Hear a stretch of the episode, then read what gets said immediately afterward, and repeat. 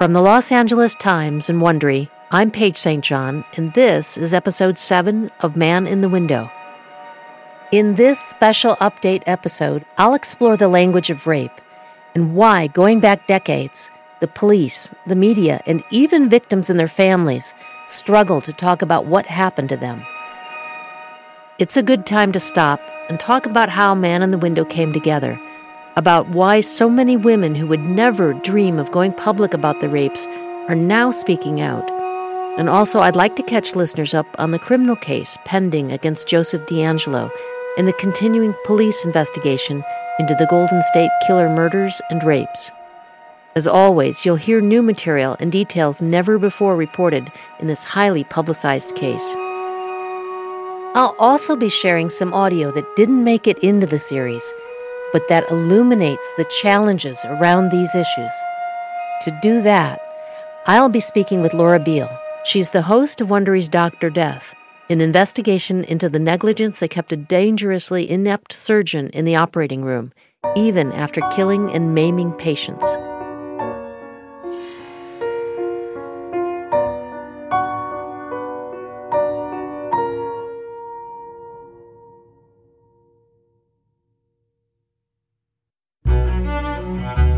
From the Los Angeles Times and Wondery, I'm Paige St. John, and this is Man in the Window.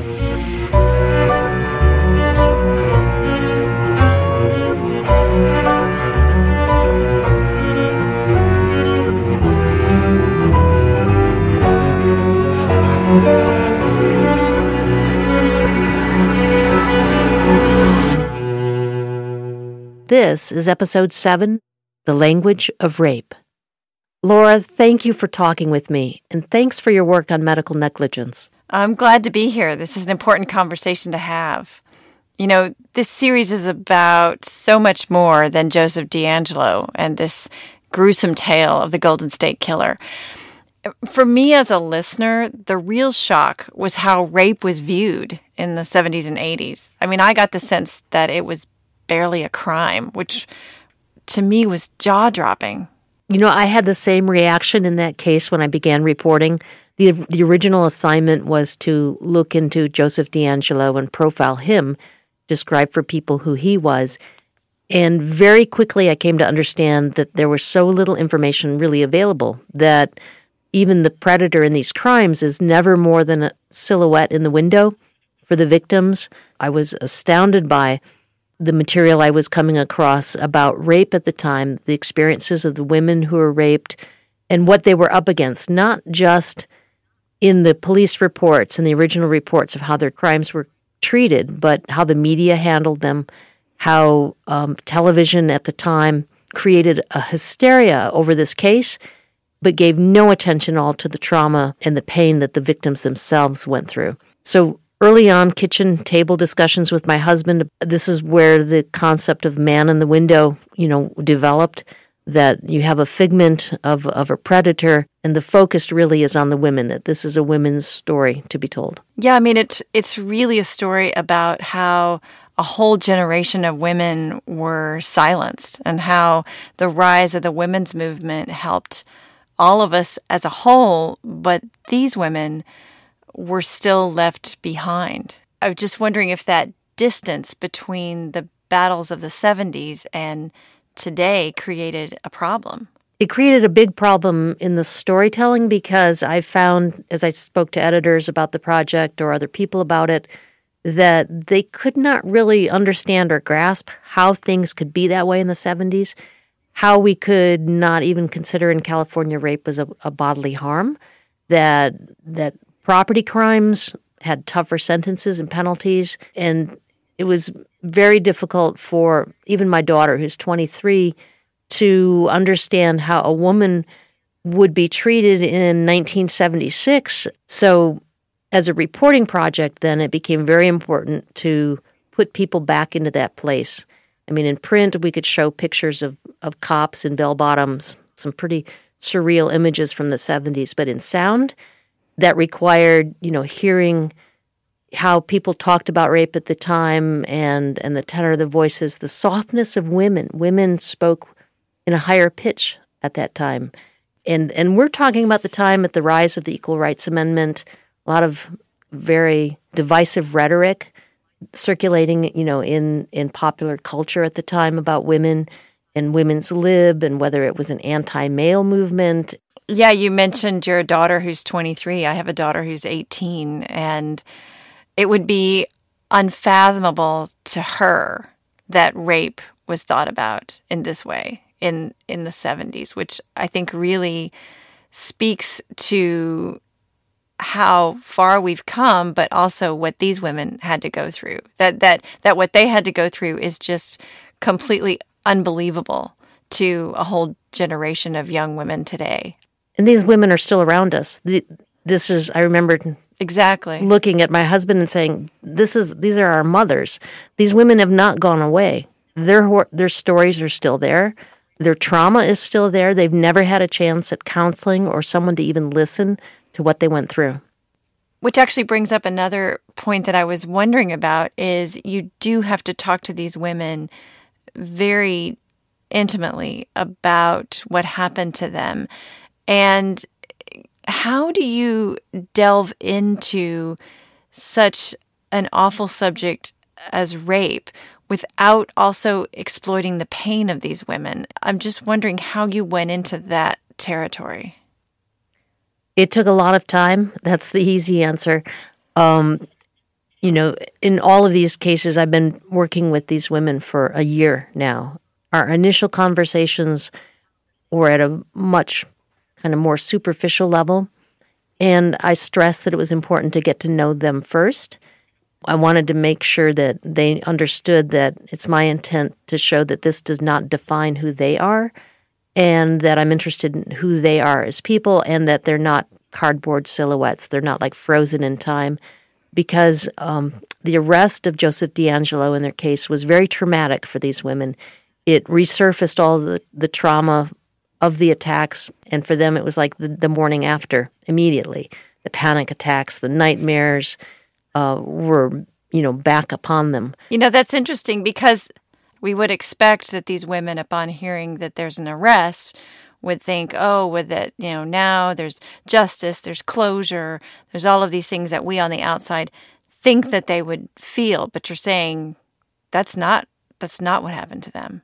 Exactly the opposite. It uh, that Hollywood moment, you know, escapes them, and in fact, for them, the nightmare now just has been resurrected. It's it's actually the title of our sixth episode because it deals with that. It's like the monster's been dug back up from the grave. The nice thing is that now there's counseling available. They can go into therapy. And I worked pretty hard with having them check in with their therapists and counselors about talking to me, uh, looking for the red flags of, you know, when it gets too traumatic, we'll stop. If there's something you don't want to talk about, we won't go there. I gave them control over the interviews and control over what I would use from those interviews. And that was emphasized to me by one of our other reporters at the newspaper. She volunteers on a rape crisis line, and she said she's learned that it's very important that you give victims of sexual assault control over their story because the thing taken away from them in a rape is that control. What do you hope comes out of this project and and telling of this story?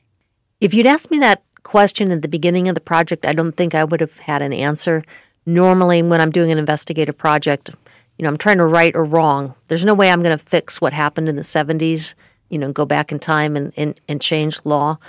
By the end of it, I began to realize that what I'm really trying to do is create a place where conversations can be had, not just the women who are, we're interviewing in this project, but the women who are listening to the project and the men who are listening to the podcast, that they can turn to their mothers, wives, daughters, sons, husbands, and talk about this. Um, sexual assaults have happened to so many people, and they've not had that space to do this. And I'm hoping that this does launch, you know, some conversations.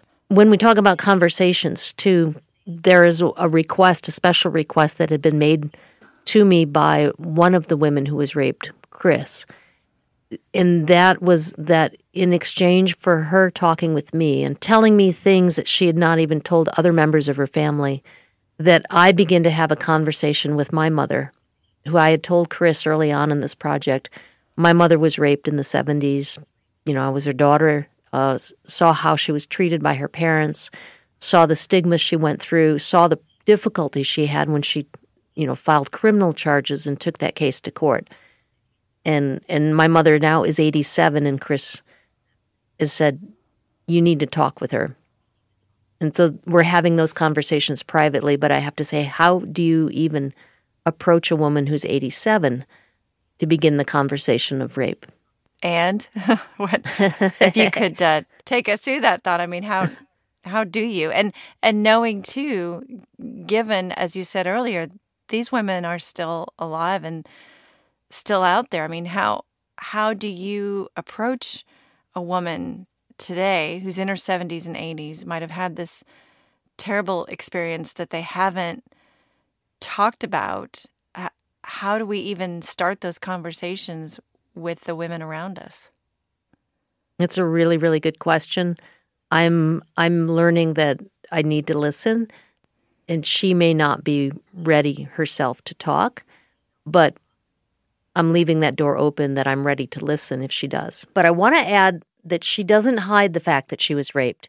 She's comfortable letting me tell the world that it happened and until I did this podcast, I never heard her talk about how it made her feel and, you know, how it broke up our family. She got a divorce, her parents, uh, the way they treated her, and how she was changed in the world. And, and so those are the things now I'm listening for. And I guess that's the most important thing we can do, right? Is ask and listen and try to at least let these women know that uh, we are here to to hear them.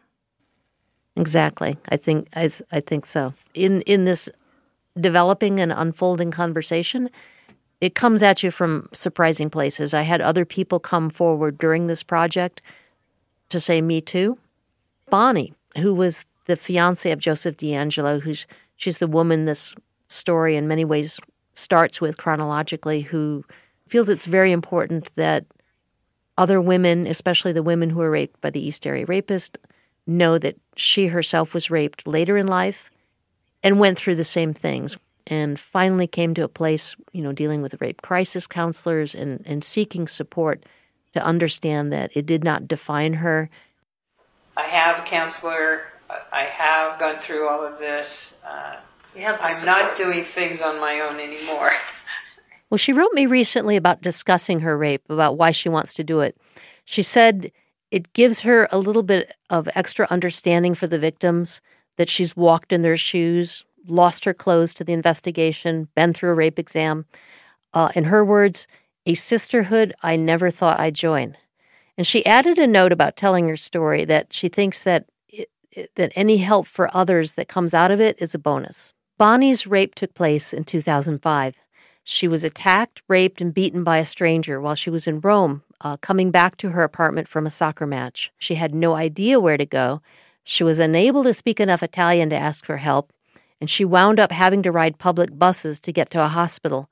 Uh, this attack occurred during a national medical strike, so then she also found herself sitting in this large um, waiting room at the emergency ward among like 100 or 200 other, other people waiting to be seen. After about a half an hour, it I just let it go. I just I started crying. And a little teeny Italian grandma came over to me and put her arm around me and started asking me. Yeah, I just I just fell apart crying. I that was it. I'd held it together up until then, and, and now I was hitting this brick wall. She had broken ribs, a busted face, large hunks of her hair were ripped out, and she reported her attack to police in Rome, and they never found her attacker. You're married time. Yes. And you didn't phone and tell your husband. No.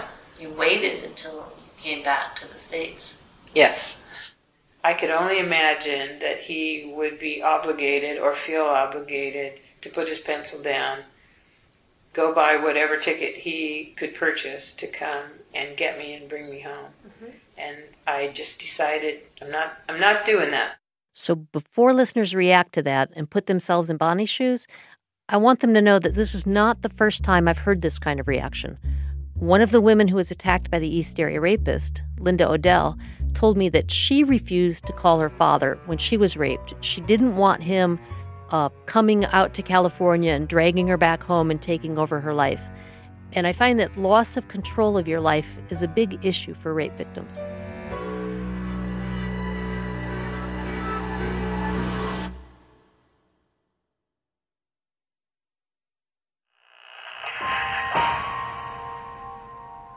The series is very explicit with the language that's used and, and the language of rape and how we talk about it. How did you make the decision about the language and, and why was that so important? This part of the case was one of the things that jumped out at me when I'm, if people ask me if I was surprised by anything that I encountered as I did this reporting. And it was the number of times that in a police report about an East Area rapist attack, I would find the word gentle. We're talking about a man who held a gun at people's heads or a knife to their throat, who sexually assaulted women eight times, sodomized them, forced masturbation, rape, you know, and just incredibly gruesome attacks or brutal attacks, terrorizing them. And yet police used the word gentle. And so I became aware that. Gentle? Gentle. Are you saying I, am having trouble yes. understanding you and maybe I'm not believing? You're saying gentle? Gentle, G E N T L E. Oh my gosh. Exactly. And and so the language of rape became a very central focus for me. It and I went to the detectives who handled the case at the time, including Carol Daly, who's a female detective. She's the woman who took the narratives from most of the female victims who'd been raped and asked, what does this mean? What what are these officers referring to? And it even shows up in a psychological profile in which the psychiatrists are warning that he wants to kill, yet they're still calling him gentlemanly. So I'm I'm still trying to imagine any scenario in which you could use the word gentle in describing this attacker. Exactly. And I can't. And and so Carol's response to me was that we don't have a language for rape. We talk about it so little and even today that we lack the words. And and so and they didn't say in the newspapers, they never said at the time how many times these women were sexually assaulted. They never used the word sodomy. They never used the word masturbation. They never spoke about what actually happened in those bedrooms and living rooms to these women. So you could get away with that kind of thing. I'm surprised they didn't call him the gentle rapist. I feel this point could use some elaboration. So, news reporters at the time are obviously struggling with how to talk about rape, how to describe what is actually happening in the attacks, and what really constitutes harm. Detectives say the victim was not physically harmed other than the rape itself. One case we had in Sacramento uh, uh, a year over a year ago, uh, the woman grabbed his gun and started to wrestle with him, and he hit her. And in the Davis case, my understanding is that that woman resisted a great deal, and of course, uh, he did beat her. But so those, those, are the only two cases where he has uh, physically harmed uh, the victims outside of the uh, sexual assaults themselves. You have to make a decision. Do you want? Would you rather be uh, dead than raped? You know. The word gentle actually appears in four of the rape reports written by officers at the time: the 24th, the 26th, the 36th, and the 47th rapes. And in all of those cases, the victim's husband or their boyfriend was also in the house. He was bound up and threatened with rape or the death of their children. And in almost all of those cases, too, the rapist was sobbing one woman told the police he cried, I'm sorry, Mommy. Mommy, please help me. But he sodomized and raped those women repeatedly. Even before these rapes, earlier in the series, psychiatrists for the state from the California Youth Authority and the State Department of uh, Corrections were telling detectives in Sacramento that this rapist is what they called gentlemanly. In the very same report, these same psychiatrists note just one page later that he has a quote, strong urge to kill. So Detective Richard Shelby, who was the one of the original detectives on the case, just rejects that notion out of hand. What would that have meant at that time, you know, to have law enforcement calling a rapist gentleman. I never heard anybody calling that. The people involved in person profiles I have no use for. Like I think I said before, they're entertaining. But I never heard any cop working the case call him. They might have said, "Well, he didn't hurt anybody." Well, that's crap too. Forget the emotional pain. Everyone had a little pain. Like one of them, he squeezed his thumb real hard for some reason until she cried out. One, he held a knife or ice pick or something next to her eye and left a little hole there. They were finding little marks on all of them, and some of them didn't even know they were there until the investigators said, you know, you've been cut here or something. This guy really wanted to hurt these people bad. And Detective Carol Daly, who's the woman who did most of the interviews of the raped victims, has a similar point of view. You said it was um, the most horrific rapes that you had seen. As rapes go, were they different or more horrific than in other rapes? It, or it was the um, amount of time that the rapist spent in the home. Uh-huh. Okay, on on your uh, typical rape, mm-hmm. the rapist will go in, subdue the victim. Uh, the rape act will occur, and then he's out like a flash. And um, with this rapist, he remained in the house for two or three hours. Um, he wandered in and out, making threats, stabbing, you know, uh, uh in the pillow next to the victim's face. Um, oh, really? Threat, making threats to kill. And so, about the time that they would think that he was gone, it was like he was standing there watching them. And they would start to move, and he said, "Don't don't move. I'm yeah, Paul Holes going to kill you." Called him a psychological sadist. Yes, That's the frame he used. Yes, yes, very much so. Yeah. And um, so they they had so much fear for their lives.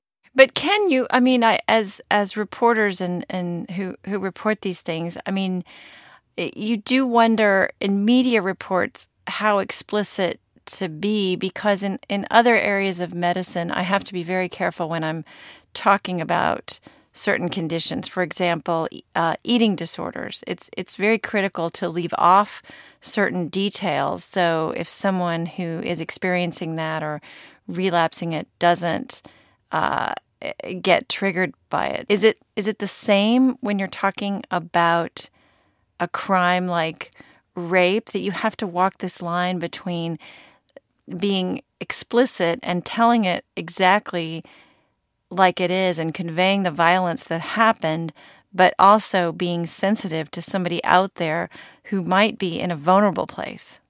I think that even talking about the topic in general is a trigger for for victims of sexual assault. This is a very difficult issue to even hear about and and we've got disclaimers and warnings at the tops of, of the episodes about what we're dealing with so that they know going into this um, to to talk frankly about what happened to the women.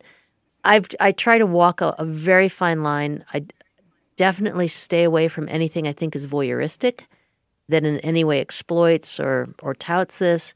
To to making sure, though, that people understand the horror and brutality of what the women endured. And so that is my guiding light on what language to use, how much to say, and what to leave out. Uh, launching a podcast like this while the case is still unresolved presents uh, its own set of issues. Um, so it's been, as I understand it, he was arrested a year ago. Uh, what's happened in the case since then? So Joseph DeAngelo has not yet had a chance to enter a plea. There's not been a single evidentiary hearing in the case, no presentation of what kind of evidence is against him or the quality of the DNA that uh, was used uh, for the basis of the arrest. Uh, we're still in the phase of negotiations between district attorneys from multiple counties and the public defender over where they're going to proceed, how they're going to proceed. Should cameras be allowed in the courtroom? How much, you know, publicity are they going to allow to the case before they they declare that he can't have a, a fair trial? Victims at this point are told could be four to five years away. For them, unfortunately, they have very little information about what's happening, and um, and being in the dark has created its own problems people like Phyllis, who has an understanding she will be expected to take the stand and testify and have to look at Joseph DeAngelo during that testimony and be cross examined by his attorney. And that terrifies her. You'll hear in, and I'll play a little bit of um, sound that I recorded outside of the courthouse in one of these as I follow Phyllis in. It's created a point that, that the women who were raped have difficulty even getting into the uh, courtroom. They they are ushered in through, and ha- they have to pass in front of a long hallway of cameras focused on them and filming their every move. And they really feel like they're under the microscope and they're being examined. And um, it's forced some into hiding. Uh, Bonnie uh, had to like hide and couldn't return to her home. There were so many satellite TV trucks crowding, you know, her driveway and her daughter's house and her brother's house. And now the political campaigning has started on top of that. It's kind of mimicking what happened in the 1980s when the hysteria over the East Area rapist was a springboard for, you know, the governor's campaign, the attorney general's race for tough on crime politics. So now this case is being used uh, for the political battles in California on the death penalty. However, there are certain crimes that are so brutal,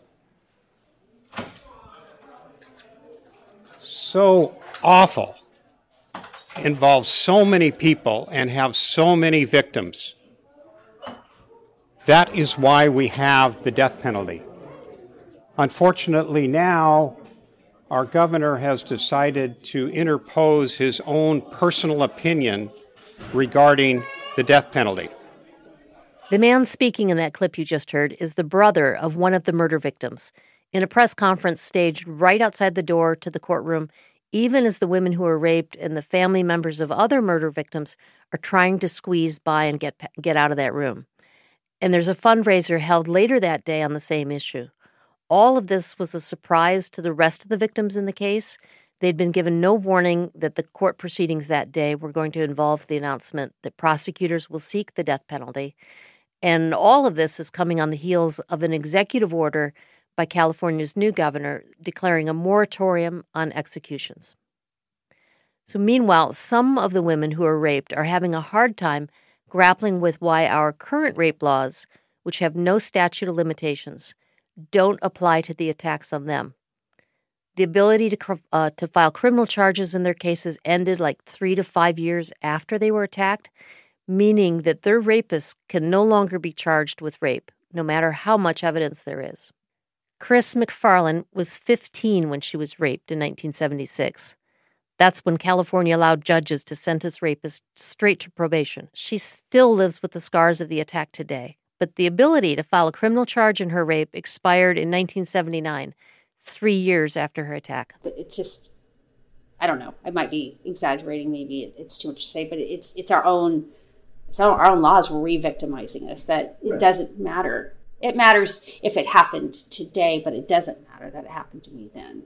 That really does not make sense. There are no criminal charges pending in connection with Chris's rape, not even for kidnapping with robbery, which is being charged in some of the other rapes. And again, that's another protection for the criminal. If you're saying, "Oh, they needed to know what the what the um, consequences would be," we are again protecting the assailant, assailant, not the victims. Yeah. There's just like, it's just fundamentally wrong. And I feel like it just doesn't make sense to me that we can't change that. One of the things that the project notes is that there were actually other serial rapists at the time. Um, they they didn't get public attention like the East Area rapist, but they attacked as many or more women. Why why is that? Now that's a really good question. The um, there were like six serial rapists active in Sacramento at the time as the East Area rapist. One of them, the early bird, had 42 victims, and there wasn't a single newspaper uh, story at the time. These women were being attacked in poorer neighborhoods. They were people of color, or they were women who were living alone in apartments. And so there's a suggestion that um, they invited their attack somehow or that they lived riskier lives. And when a rapist takes up in a middle class, largely white suburb, is the moment that everybody becomes hysterical and pays a lot of attention and starts screaming about it. I think second too, I also saw a lot of political interest in um, covering up these crimes, lying to the public about what was happening, uh, even making claims that like women had left their doors unlocked, as in some way they're responsible for their attacks, and um, because we had sheriffs at that time who uh, were campaigning on the ability to, you know, have a safe neighborhood to keep neighborhoods safe.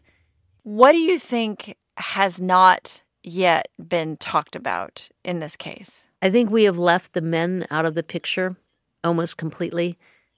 We've not uh, the, the 1970s kind of treated the the role of a man as protecting a woman from attack. It, it dates back to our 4,000 year history of treating rape as a property crime. The person who's who's the victim, actually in that case, being the man. And so I think men, as they were bound and a gun held to their head uh, and forced to listen as their their wife, their girlfriend, was drug off into another room to be raped. You know, they witnessed and experienced a huge amount of trauma, yet they were not treated as victims themselves.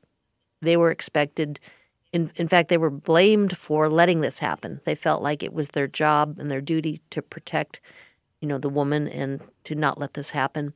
And as a result of this, afterward, most relationships, most of the couples broke up. They they couldn't find a way to to stay together.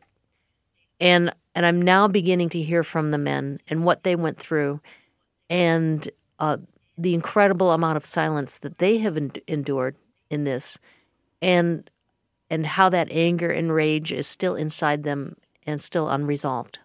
Thank you so much, Paige, for talking with me about these issues today. It was it was really a great series. Thank you, Laura. We're going to continue to uh, follow the criminal proceedings and the impacts on the men and the women who were attacked and how they're dealing with it now uh, in, in the Los Angeles Times. There's a special site that the paper's created, latimes.com slash man in the window, and it contains the crime maps, the old court reports and documents, old photos of Joe, Chris, Bonnie, uh, and even the media coverage at the time. And listeners might find that to be a really good armchair companion as they listen to the podcast. From the Los Angeles Times and Wondery, this is part seven of Man in the Window. We'd like to express our gratitude to the women willing to tell their stories and to the Center for Sacramento History. Man in the Window was written and reported by me, Paige St. John. Senior producer and editor is Karen Lowe. Associate producer is Casey Georgie. Original music by Allison Layton Brown. Music coordinator is Marcelino Villalpando. Sound design by Spoke Media. Our editors at the Los Angeles Times are Steve Clow and Shelby Grad. Executive produced by George Lavender, Marshall Lewy, and Hernan Lopez for Wondery.